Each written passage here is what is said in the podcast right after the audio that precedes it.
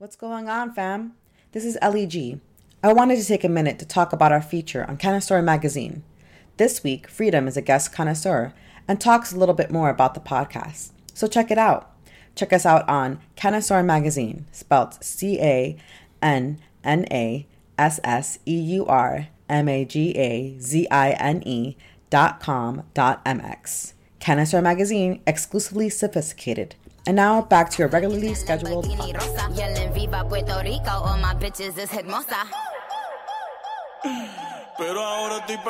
to Blue Dream Radio, the People's Cannabis Podcast, a weekly podcast giving communities of color a dose of the real deal in the cannabis industry. Learn with us, smoke with us, and join us as we bring truth to power.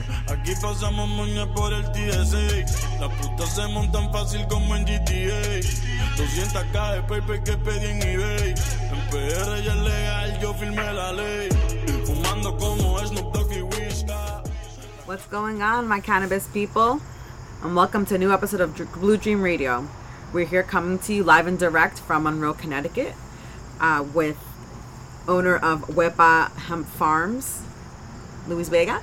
Luis. What up? And this is your co-host, Ellie G. And this is your co-host, Freedom.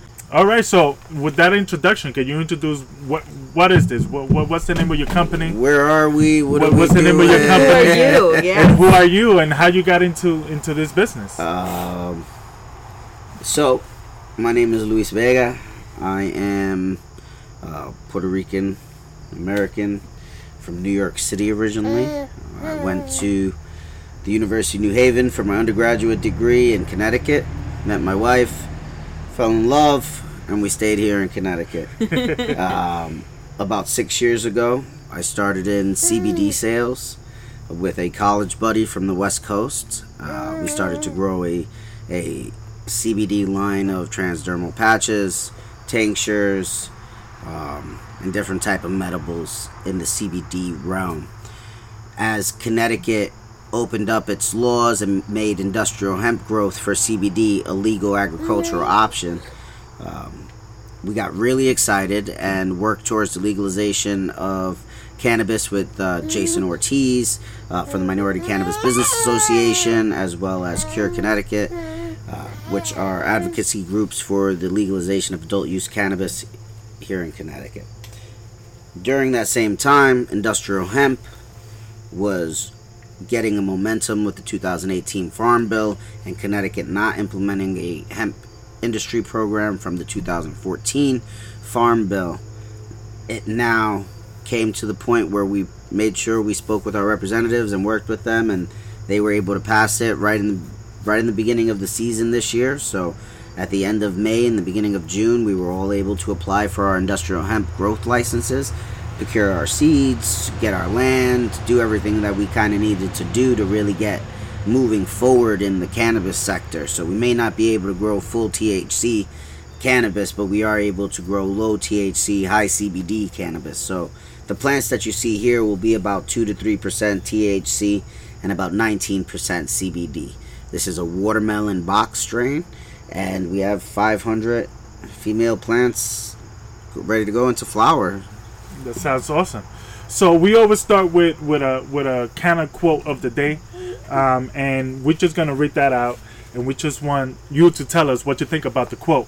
So the quote is: Black people have a history in regenerative agriculture that is not circumscribed by slavery, sharecropping, and tenant farming. We have tens of thousands of years of history innovating and coming up with dignified solutions to solving hunger in our communities without destroying the plant. Leah Penniman, co-founder and co-director of Soul Fire Farms. Well, what do you think about that? Well, I love that. And I think it throws passion into everybody's hearts right now. It totally does. We come from a community that's been directly affected by agriculture as labor. There's very few Black and Latino farmers in the United States, where generationally, my grandfather was a fisherman on the island. He came to America in the 50s, taught my father to go to school and get a good education. My father entered the workforce. Following that, my father taught me, go to college, get a good education, join the workforce. Yeah. I did that for 15 years. I didn't necessarily see where that was the right way of doing it. The American dream. The American dream. Yeah. So I decided to get back to my agricultural roots. And my great-grandfather was a farmer. My grandfather was a farmer. My father is a accomplished mechanic. And I'm a farmer. Mm-hmm. So in the last 4 generations, seems like this has been in our blood. But for the last 100 years, we've been told to stay away from it. Yeah. Mm-hmm. And now it's coming back around, because now people are going back to growing food and learning about how can we take care of the planet better, because there's going to be a big climate march coming up. Oh yeah. This Friday. It's going to be a big climate march in New York City. Yep. So people are waking up to going back to the old ways, but it's always been in our DNA. It's always been. The history has been taken away. Mm-hmm. And I always say, you know, it's that old saying that the history is always told by the oppressor, not by the oppressed. That's right. So the lens that we view it is always by the people that's imposing their laws on us. We take the idea of agriculture here in America, and we see it as the stereotypical farmersonly.com crew. Mm-hmm. You know, that it's a little bit more washed to where we don't necessarily see the labor. But if you walk around the farm, you'll see that labor is very much South American. Yeah. Very much mi gente, ultimately. Immigrante. Yeah, exactly. You know, that's it. So now to be on the other side of it, walking into a farm with landowners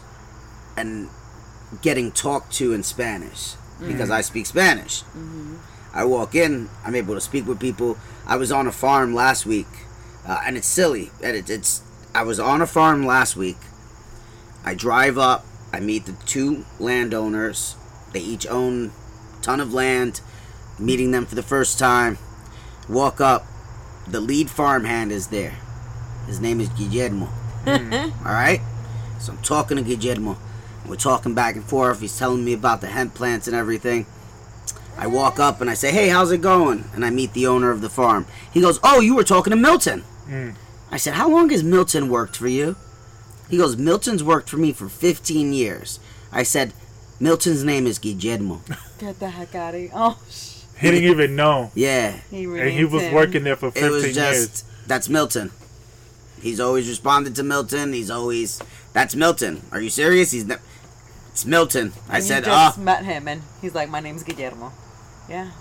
Little things, it's culturally, those are named, like, my name is Luis.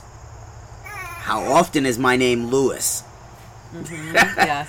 But, and I make that very clear these days, my name is Luis. Yeah. It's a different pronunciation, Me, I'm Dominican, and they're trying to say Hector. I say, no, my name is Hector. Hector.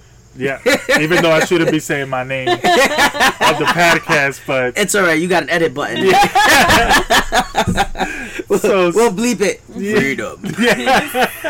For sure. And I think that's one of the things that we talk about often too. It's, you know, even the pronunciation of our last names. Oh yeah. And it's always like, going to school here in the States, you hear, oh, I'm not even gonna try that. That's gonna be too hard. And it's exactly. Like, no, you try it. It's try. Okay. Go ahead. Stumble.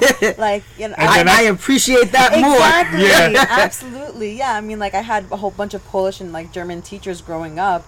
And, you know, some of those Polish names with consonants next to consonants after, 13 letters. And I had to say, I was never Miss P, right? It had to be the full last name. And then, you know, it would come to my last name, it would just be like, oh, they no. They dismiss it.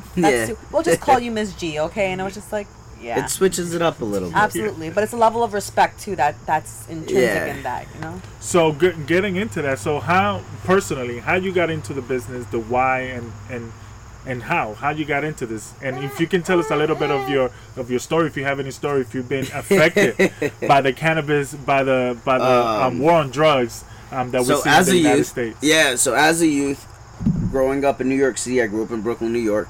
Okay, shout out to Brooklyn. Shout out to Brooklyn. I was in New York City. I went to high school in Spanish Harlem. 9/11 happened while we were in high school.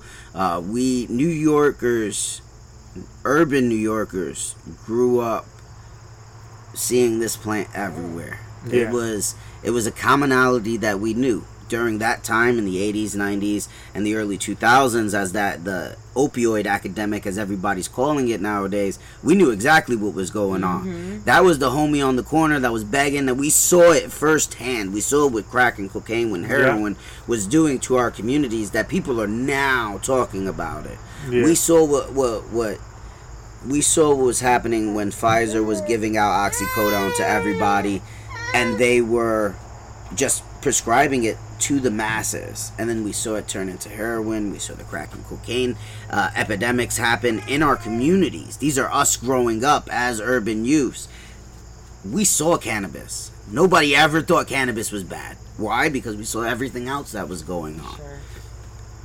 And the worst thing that you can do is smoke weed. If I'm smoking that, the munchies. If that's all I can, if that's all I'm doing, I'm good. That's my mentality growing up. Exactly. In Manhattan when I grew up, it was just get the munchies. That's it. And when you do grow up in an area that's completely engulfed in that community, my father, God bless his heart, back in the day, he smoked. Well, he ain't gonna kill himself. Yeah.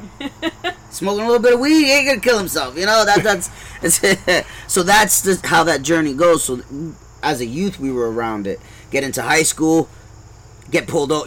Getting off the train in New York City, they're allowed to search your bag, stop and frisk. The whole very, very aggressive police styles that were going on back in the 80s and 90s on the Giuliani's reign. You urban kid coming back from Manhattan into Brooklyn after school with a dub bag in his pocket. The cops stop you end up getting locked up real quick with a promise to appear. Yeah. And it affects your entire life. Because now your college career, you're not going to be able to get the federal grants that you can get because you have a conviction over a plant that's now being known as a healer. Right. So even though we knew it was a healer, because a lot of our people suffer from PTSD, from the abuse, so we needed to smoke something, just to deal with being in the hood. Smoke, ingest, rub on, topicals, cook, bake. Cannabis is taken in so many different ways that sometimes we move away from that stigma of just the ignition of the combustion, the combustibility portion of it. We have our baby boomers who are rubbing it on their knees and their ankles, and I'm here, palda.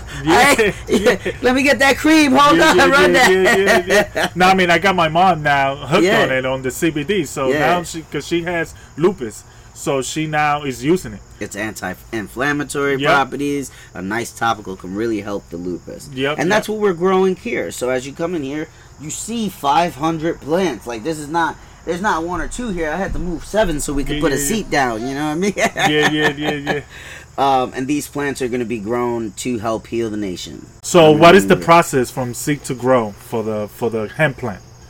The hemp cannabis plant has a very interesting lifestyle.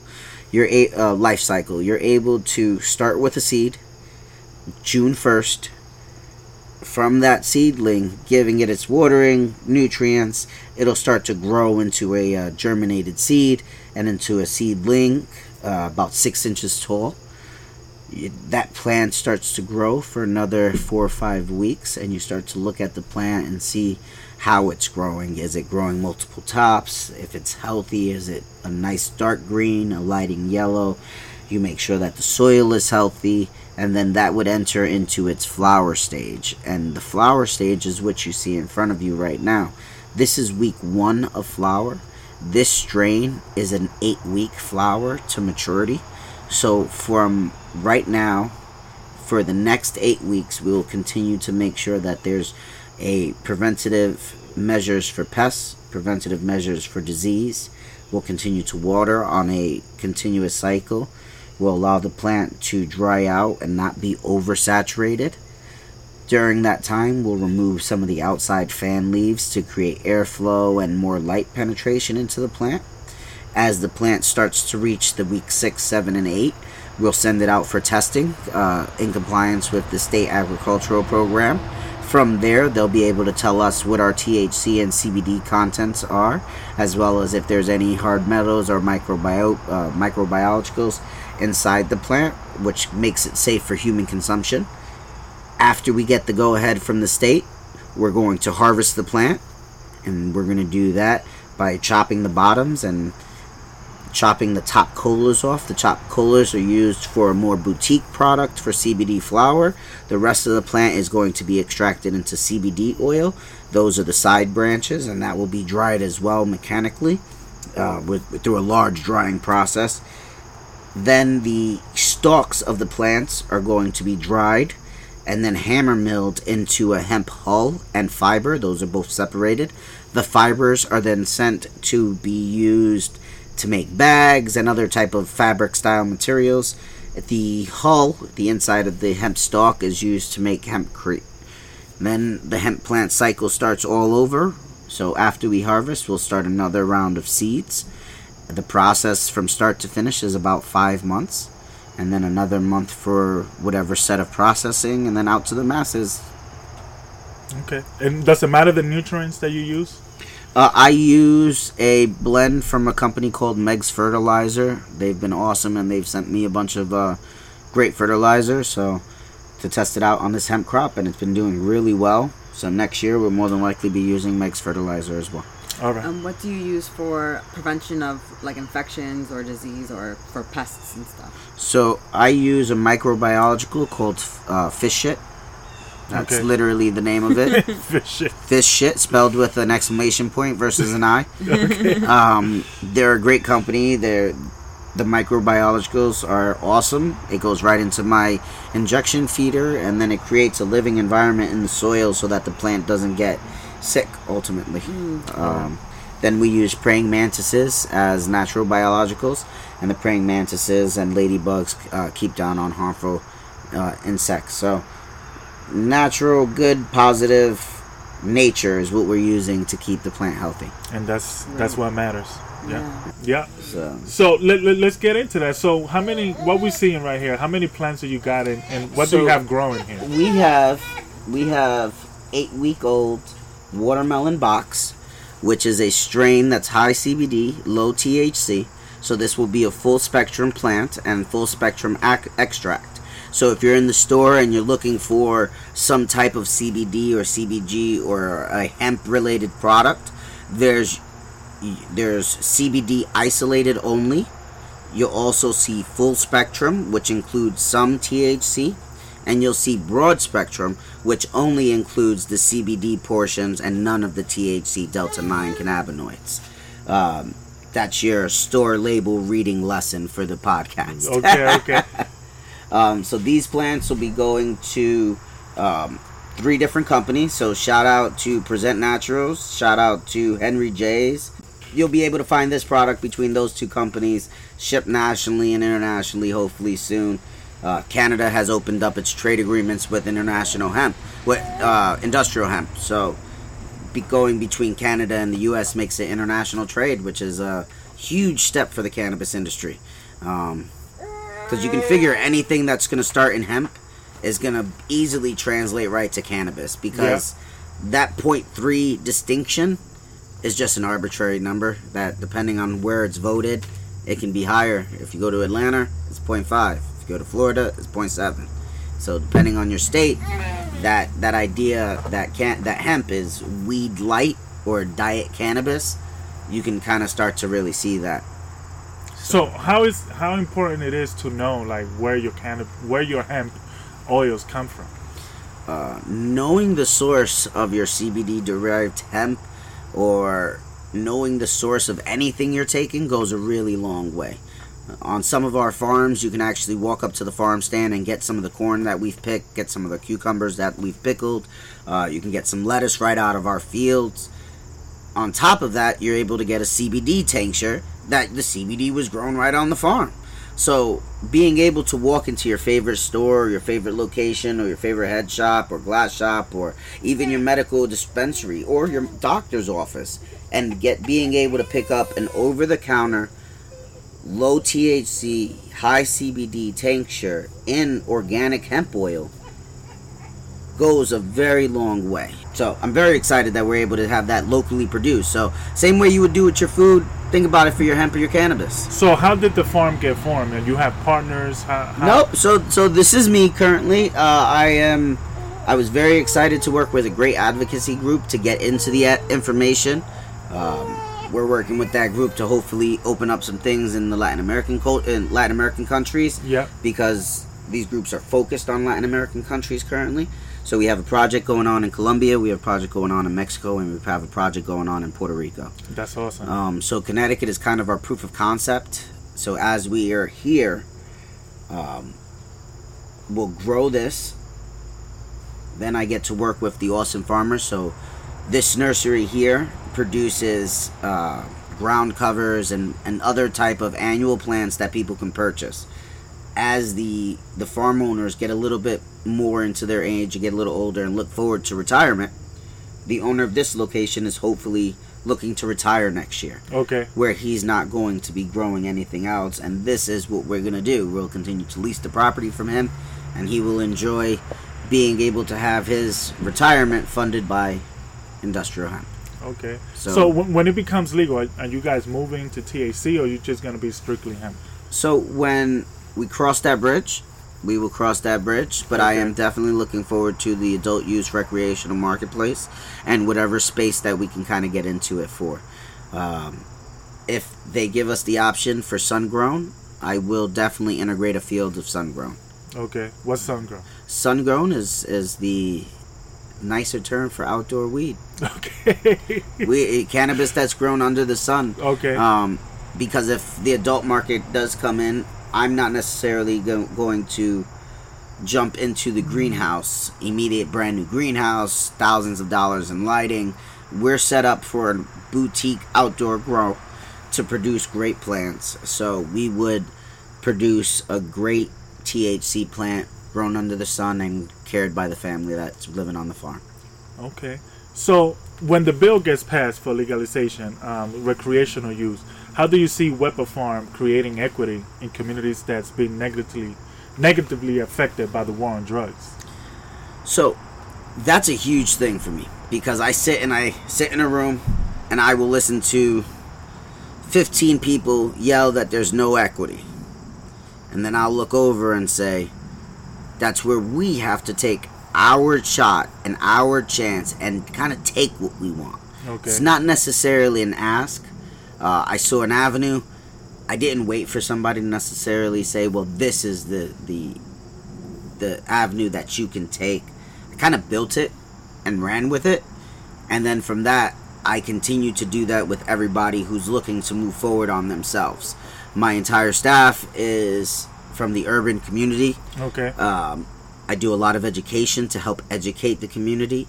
I have focused on bringing hemp and cannabis to the urban culture versus shying away from it. It's where I'm from. I'm from Brooklyn. Yeah. I live in New Haven. I live in the quote-unquote urban environment. Urban areas of Connecticut. Exactly. And and as we're having this conversation back and forth, you know, it's the normal people that I've been with my entire life that are like, well, I never knew how we could. Well, let's do it. If you want to grow hemp and you're looking for a way to do it in Connecticut, reach out to me. We'll put you in contact with a landowner that's looking to lease his land at a fair price. We'll make sure that we get you through the background process without having too many hookups or surprises. A lot of times it's the willingness for somebody to take the time, the 15 minutes, to say, this is what happens. I've gone through it. Don't be scared. You're good.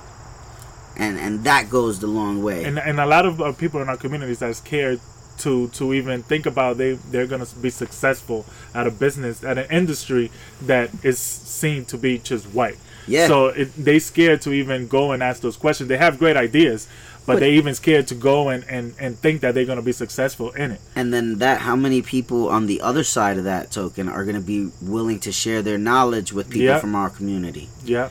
That's another big thing. That barrier.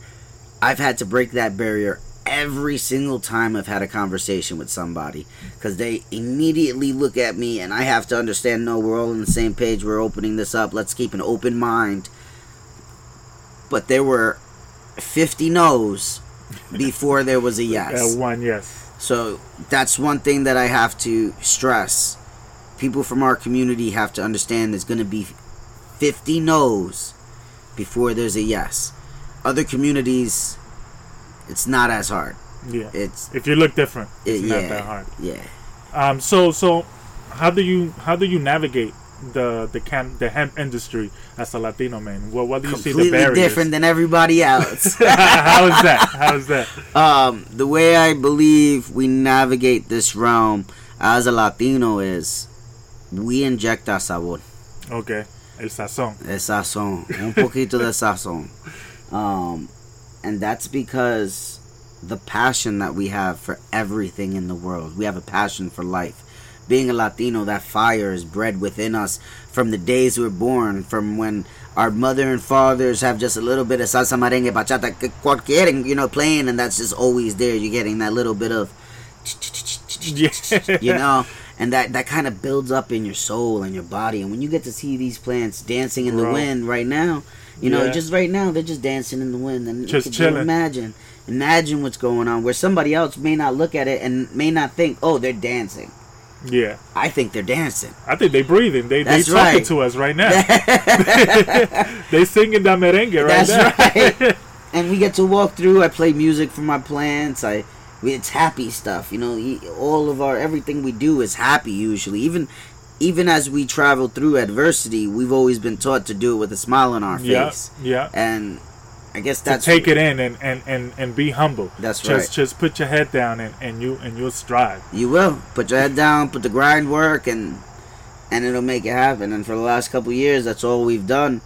And now, being able to actually see these plants grow, I think we're in a happy phase. We're putting out the happy energy, the happy vibes, and with that, all the adversity kind of lessons. So as we navigate this space, we're already riding in this high. People are like, why are you so happy? Because I'm doing what I love. Because I'm alive. I woke up. Gracias a Dios. I'm doing what I love. I come to my job and I see this beautiful woman. That's right. Looking at me. And I've had other cultures look at me and say, well, you call them women. Yeah, they're female plants. They're beautiful. No, that's just a plant. That's just a plant. At the end we sell it, and then we get our money, and then we'll start a new crop, and then that's it. And that's the difference about being a Latino or a person of color. We have that love and appreciation for things, and we don't look at them as just a dollar sign or something to just push the chain along. We look at them as living beings. This is nature coming out here today. We're not in the office. We're not in the studio. You're breathing fresh air. With the plants, So it goes a long way. So what type of music you play for your plants? Oh, man, we play everything from... I play all types of Spanish music. And then salsa, bachata. These ladies love Mark Anthony. So we're going to Juan Luis Guerra. So they're doing the whole thing, the little aventura. Okay. We had to bring it back to the Bronx a little bit.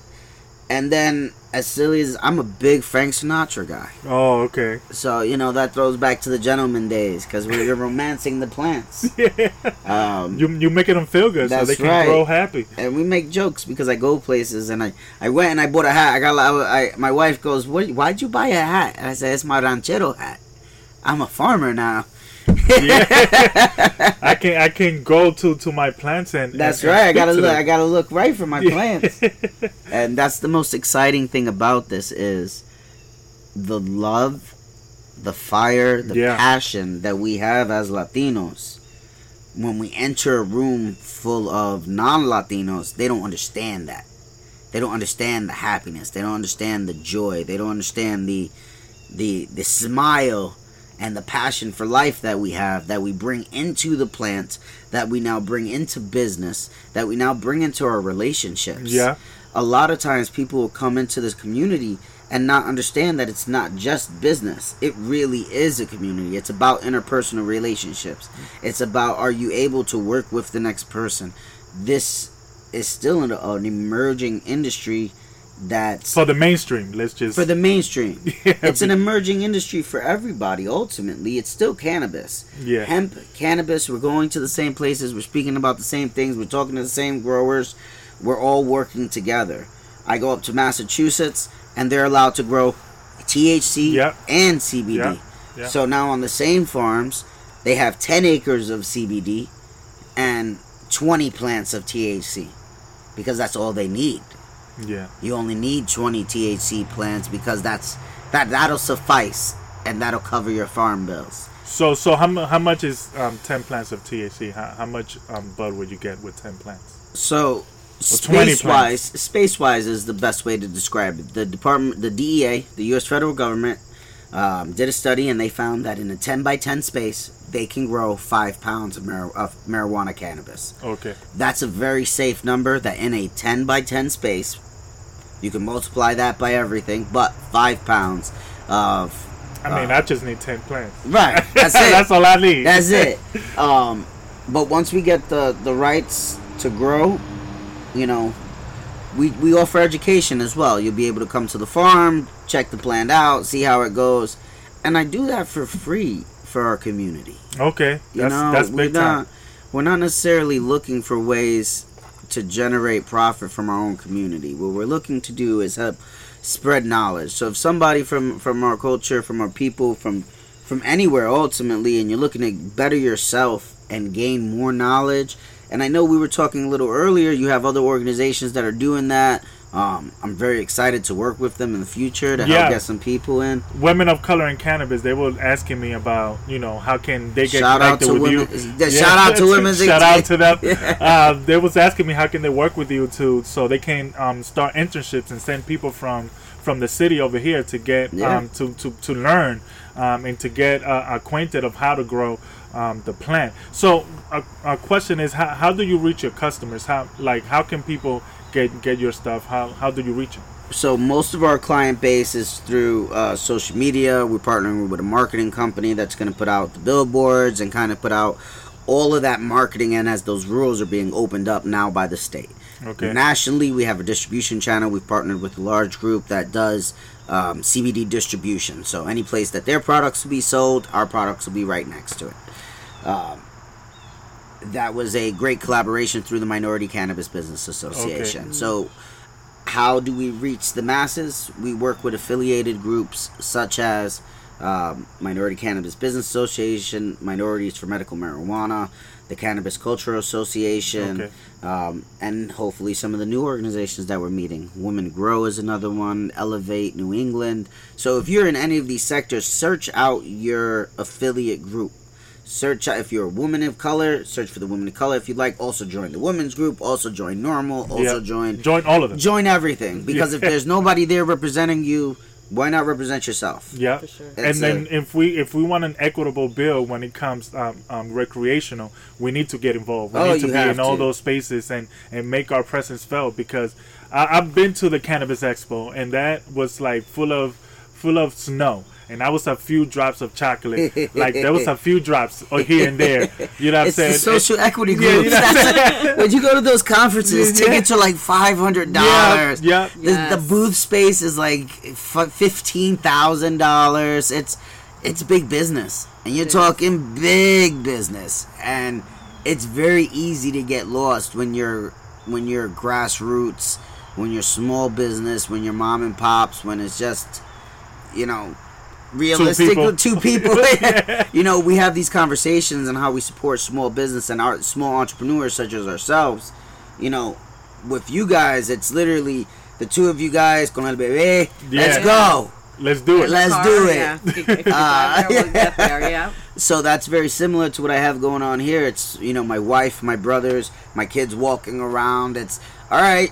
I got here this morning at 6 a.m. I was working in the field. I got rained on. I made sure to communicate with you guys. We're going to go do another radio show at 1 o'clock. We're going to... I have to go check out another piece of property at 5 o'clock. It's work. Yeah. But you do it with a smile, and I'm happy to do it. And because it's what you want to do. That's right. So I tell everybody, if they want to work in cannabis, find what they're doing, find how to integrate it in. If... You guys are doing it now. This is a great podcast. I've become a fan. I'm listening. I appreciate following. Shout out, follow on Instagram. All that. You know, I know that this is gonna go out there and just keep going bigger and bigger and bigger. And with me, this is where we are. We're grassroots too. We have a couple of these places going on. It's my hands getting dirty. Next year, I'll be able to hire 5 or 6 people out of our community. That means that it's not jobs going someplace else. It's not somebody who's doing the nepotism thing, and I've got 8 nephews, and it's all my family. Yeah. I'm actually able to offer something to people of our community who are pushing out and looking to do something. Oh, well, this is what I want to do. No problem. And this is Send me skill, your resume. And this is the skill that they can translate. Growing any type of plant, it's a skill that you can translate to survive, because that's like survival. It is, and hemp offers a great entry point for members of our community who have been arrested and do have a record, because federally you can't work with medicinal cannabis if you have a cannabis related felony or misdemeanors. But with hemp, if you were incarcerated and you're looking to get into cannabis, industrial hemp isn't going to stop you as long as it's not a felony. Okay. So if you have a misdemeanor, or if your felony was 10 years ago, you can enter the industrial hemp program and learn how to grow cannabis. That's amazing. So Wepa, that's information that you're not going to get anywhere else. That is not that's the information people are not going to tell you, because they're trying to bar you from entering the industry. Sure. So what I say for people that have been affected, 19 years old. But this is people from my community. This is my brothers, my sisters. These are people I grew up with. This is me, 19 years old, getting off the train, getting picked up for a dub bag. I don't know if that was a little more urban than the way we talk about it, but that was when I was 19 years old. You get arrested for a $20 gram of marijuana that ruins your life, and then you can't do anything. Yeah. Mm-hmm. But now you come in and you have the accessibility to work with the plant, even though you have had some type of past. And being able to work with people who understand that your past is the past and we grow, that's the biggest thing. And I believe in this culture and in this community, the cannabis community, understanding that we all grow from what we were into something new is the biggest thing. We're literally in a 4-month turnaround. We watch a seed turn into a fully finished bud. And if we can do that with a plant, why can't we believe people can do that? Absolutely. You know? Absolutely. You know, my brothers get out of jail. I want to be able to put them to work, too. Yeah, I want to create opportunities. I want to be able to say, listen, take this trade. You're going to be able to start your business. You're going to be able to do whatever you want to do. You're not going to have to worry about the man holding you down. Mm-hmm. You just do what you got to do, because you have a trade. You have a skill. You're worth something. And as long as everybody understands that they are worth something, and that we can empower ourselves to do what we need to do, don't let the man hold you down, man. And how better than the same thing that got you in prison to begin with? Exactly. See it from a completely different perspective on the other side of it. Oh, it's a big. Every day I'm like, my father hated that I grew weed. And now my father goes, I'm very proud of you. You're right. When I was 20 years ago, when you were growing that stupid plant in the backyard, that was going to be my next question. How's your family feel? You in this business now that it's been demonized. So my parents are very proud of me. They're very, very. My family is very supportive. I'm very happy to say that everybody is very supportive of what we're doing. We're licensed by the state. We're moving forward for national licensures. We're on ahead of the bell curve in the cannabis industry. So we're very excited about the possibilities for the future. It smells good, man. I just you get a nice whiff. I just can smell it there. But the cannabis industry is in its infancy, and even in its infancy, it's a multi-billion-dollar industry. Mm. Yep. Imagine when this industry really blows up. This is the first 5 years, realistically, nationally. Once this industry hits that 15, 16-year maturity mark, it's going to be saturated. It's going to be 10x, 100x of what it is now. And you're not going to get information like this. Oh, no. Anywhere else but Blue Dream Radio. That's right. You Blue Dream is bringing it right to the people. Keep listening to it. And you're going to get right now. To get in before it gets too saturated. Before you get into, like, what is it, Bitcoin. That after, like, after how many years everybody want to jump in, and it's like it's too late. That's a great analogy. Yeah. Like, so cryptocurrency is another one of my thing, you know. And anybody who's getting into crypto now and buys Bitcoin... You're so far away from what you're ever gonna like. If you go in now, you're looking for something like So in the cannabis realm, we do cryptocurrency as well. So Mota Coin, MOTA Coin. Okay. Mota.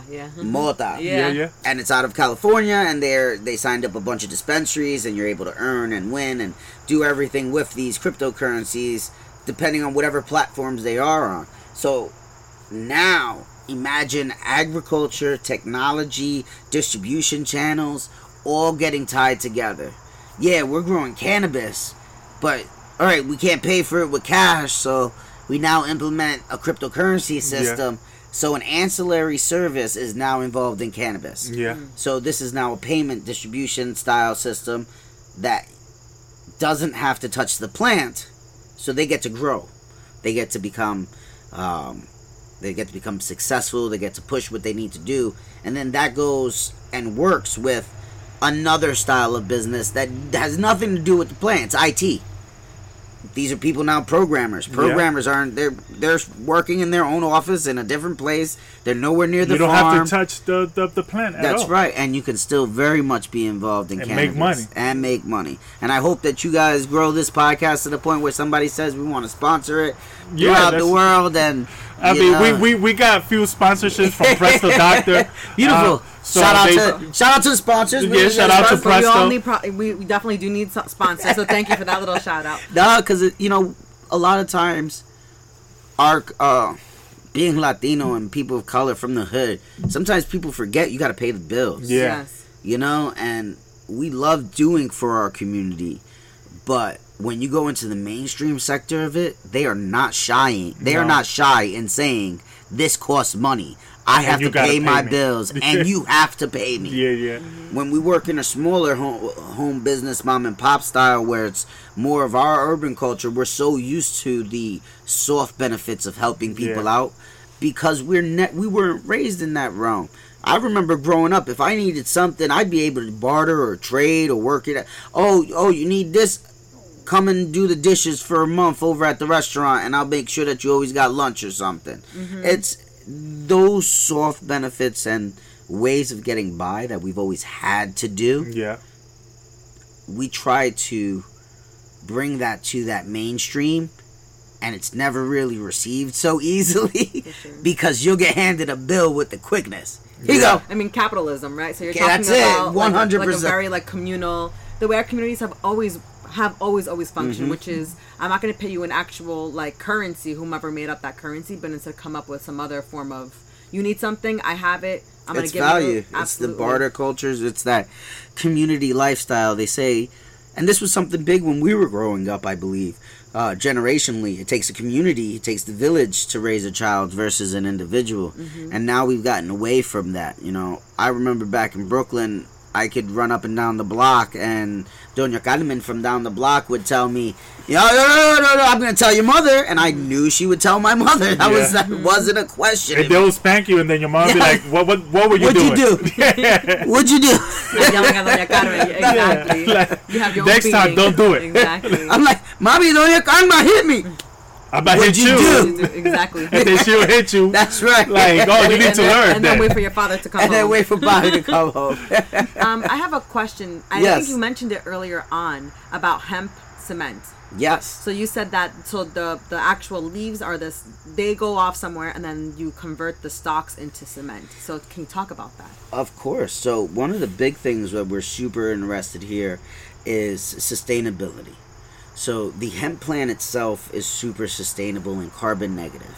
So being able to remove...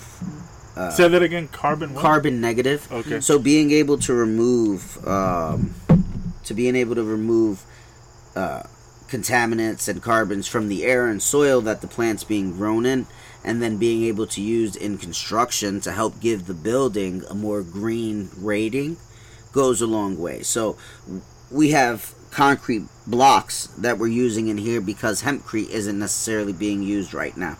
As we transfer that, the stalks, the part that you can't actually turn into oil or smoke, that stalk has been in the past used to just compost and put more nutrients into the ground. But now construction companies are going to be able to take the stalk, hammer it down, add the components to mix it all up with water, and get a block that's half as light, twice as strong and fire resistant. Oh, wow. that was going to be my next question about the fire resistance. So this block now is made from the stalk of the hemp. That's crazy.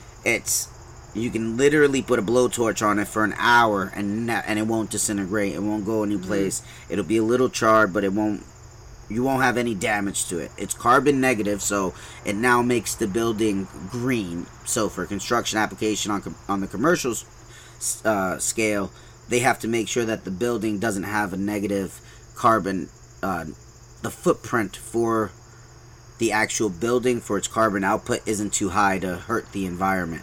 So this actually makes the building more eco-friendly. It makes it cheaper to build the building. It makes it easier to get it places. So think like after the hurricane season comes and all the buildings are knocked out in the Caribbean, what's going on now in Bahamas and in Puerto Rico last year, you can take hemp, which only takes 6 months to mature, and get an entire forest versus where if you had to grow oak trees, you'd have to wait 25 years before the oak tree matured, hardened, and you're able to build out of it. So we take this plant, mull it down, combine it, and then we're able to grow, build, and make buildings within a year. Yeah, I mean, that's great because now small business owners that own construction companies, now they can have an entry point into the cannabis industry that they might have not thought that they had an entry point. Now they have an entry point. And they don't even have to touch the plant. And they don't have to touch the plant at all. And it opens the avenue for those construction and building companies that have, if you have one cement mixing truck, you can have a hempcrete truck. There you go. Your radio station just gave somebody a free idea. Because there's really not. It's going to be a big business. Yeah, I mean, Tiny Hemp Houses. I've been following them. Oh, so that's a great account to follow. There, it's a great industry. They're all over New England. They were in New York last week, I believe, for at a hemp farm doing a hemp opening that they had the governors at, and so that's a pretty cool. That is a cool looking house. Yep, it's a mobile house. It's a tiny house, I believe, right? Yeah, and it's really cool that it's built out of hemp, man. BMW has their I motto is 14% hemp as well. Wow, I didn't know that. Yeah, so they had it at the last. Dropping knowledge. I'm gonna say Wepa from Ron. That's it, Wepa. How did you hear that expression a lot here, don't you? So Wepa is just that term of excitement that we've always grown up with, and I just being able to come in. I walk in this door, open the door, and I go, Wepa. Beautiful plaid. Look at you ladies. Damn. What's going on here? What was the first time you smoked, and how was that high? Like, what you smoked, and how old were you? That's awesome. I love that. I have one of the best first time I ever smoked stories. So it was my 16th birthday. Okay. 16 years old. I had four homies back in the day. Went to high school. Everybody's from back in Brooklyn. We're in East New York. So if you're from New York City, we on the J train. Okay, yes. J train. We got on. I had a buddy. I was turning 16. I said, "Yo, your older brother knows where we can get some weed, right?" He was like, "Yo, we don't smoke weed." I said, "We do now." It's my 16th birthday. It's my 16th birthday. We do today. And my three buddies were like, no, that's not. And I completely peer pressured them. Well, nobody had to. They were like, oh, yeah. I said, we're smoking weed today. We're going to go smoke weed. We're cutting school, too, guys. so you know. Yeah. So they were like, no. And I completely peer pressured my three other friends and their older brother who picked up the bag for us and brought it back. We now jump on the J train and we go down to Queens, 2 exits. And she's from Queens. So we get into Queens, and there's a pool hall there. So on Jamaica, there's a it was a costume store called Ruby's, and it's still there to this day. They do large costumes. It's right by the train. Train passes by it. There's a pool hall right around the block. It's a Caribbean pool hall. So Jamaican, Haitian, Rastafari, and income. The Puerto Rican and Guyanese kids. Because my friends were Guyanese. Okay. So now we're in there. Nobody knows. This is pre-YouTube. Okay? Pre-YouTube. I peer-pressured my friends into smoking, so nobody knows how to smoke. Pre-everything. Nobody know how to roll. Nobody. That's where I was getting.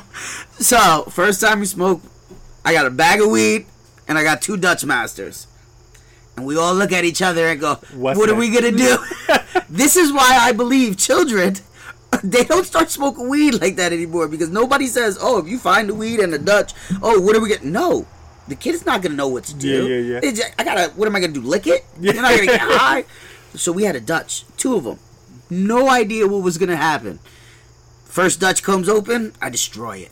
Absolutely destroy this thing. There was no YouTube. Nothing. No YouTube. I said, what was I supposed to do? Tutorial of any sort. We're in the back of a pool hall. Everybody's watching us, trying to see what we're doing. I'm hiding in the court, trying to figure this out.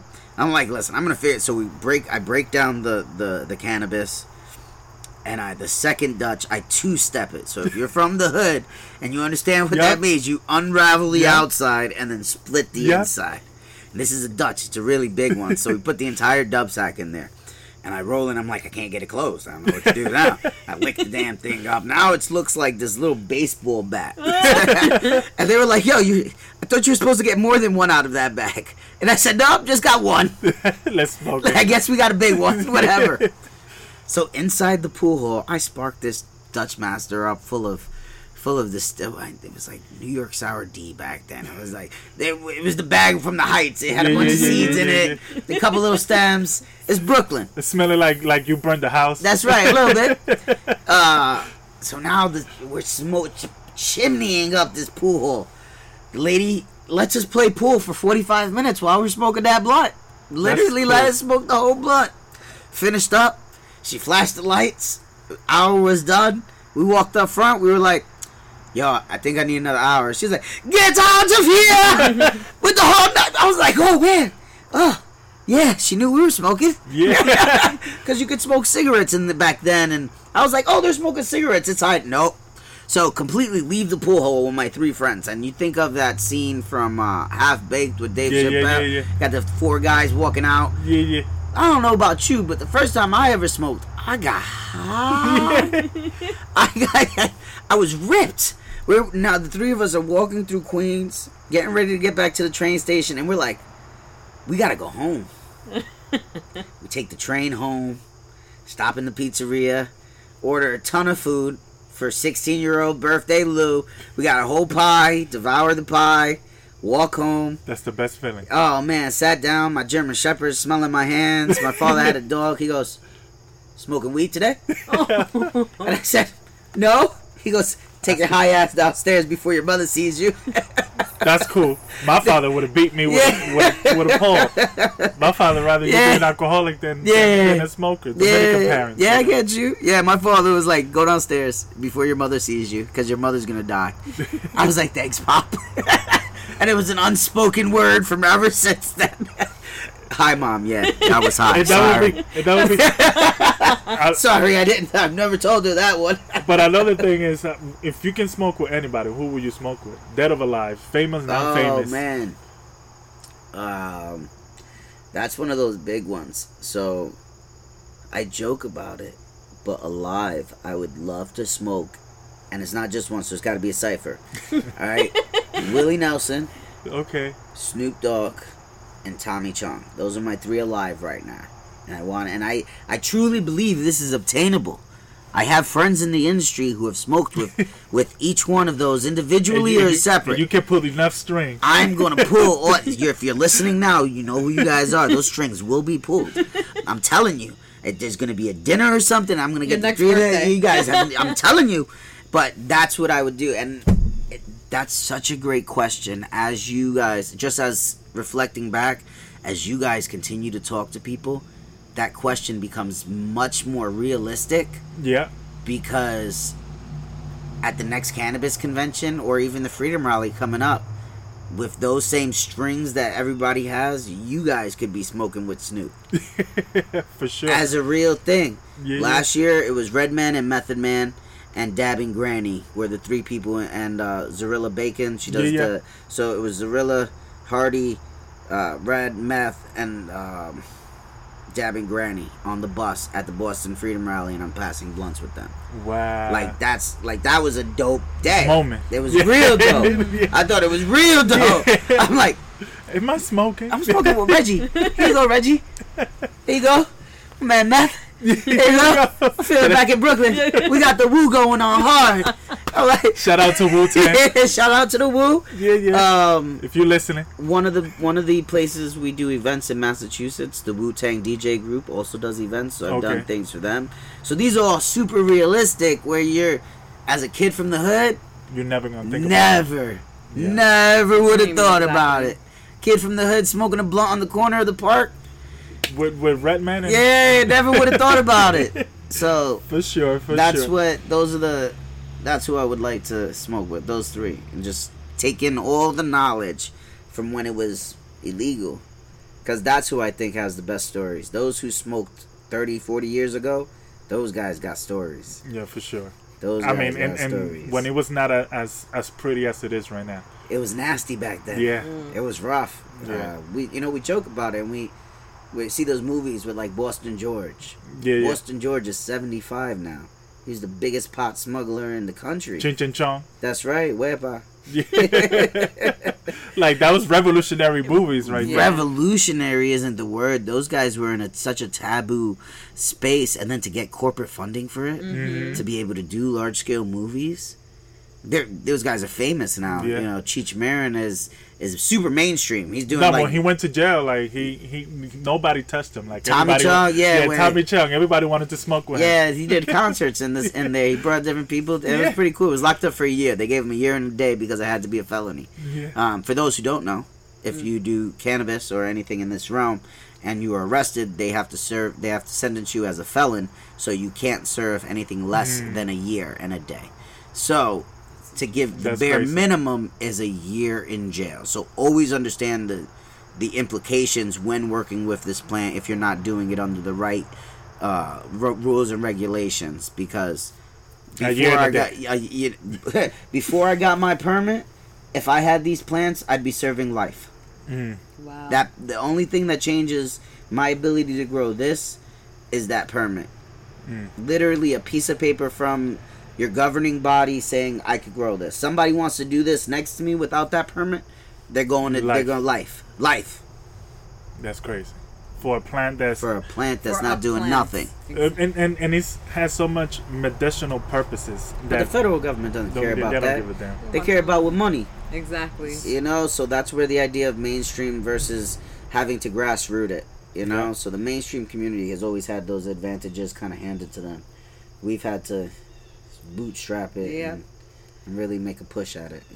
So now we're getting into our end, so we just want to know how people can reach out to you. How can they, if they want to talk to you more about how you grow your plant? Definitely. So to reach me, you can find me on Instagram, Facebook. Website is Vega Holdings LLC. Still building all of it, so we'll get that active links to you, but you can find me at Hemp Farmer Lou. Probably linked off of all of your stuff at this episode. So everything is going to be on the link. So if you are interested in industrial hemp in Connecticut or your home state, I would love to come out and speak with you. We'd love to give some information.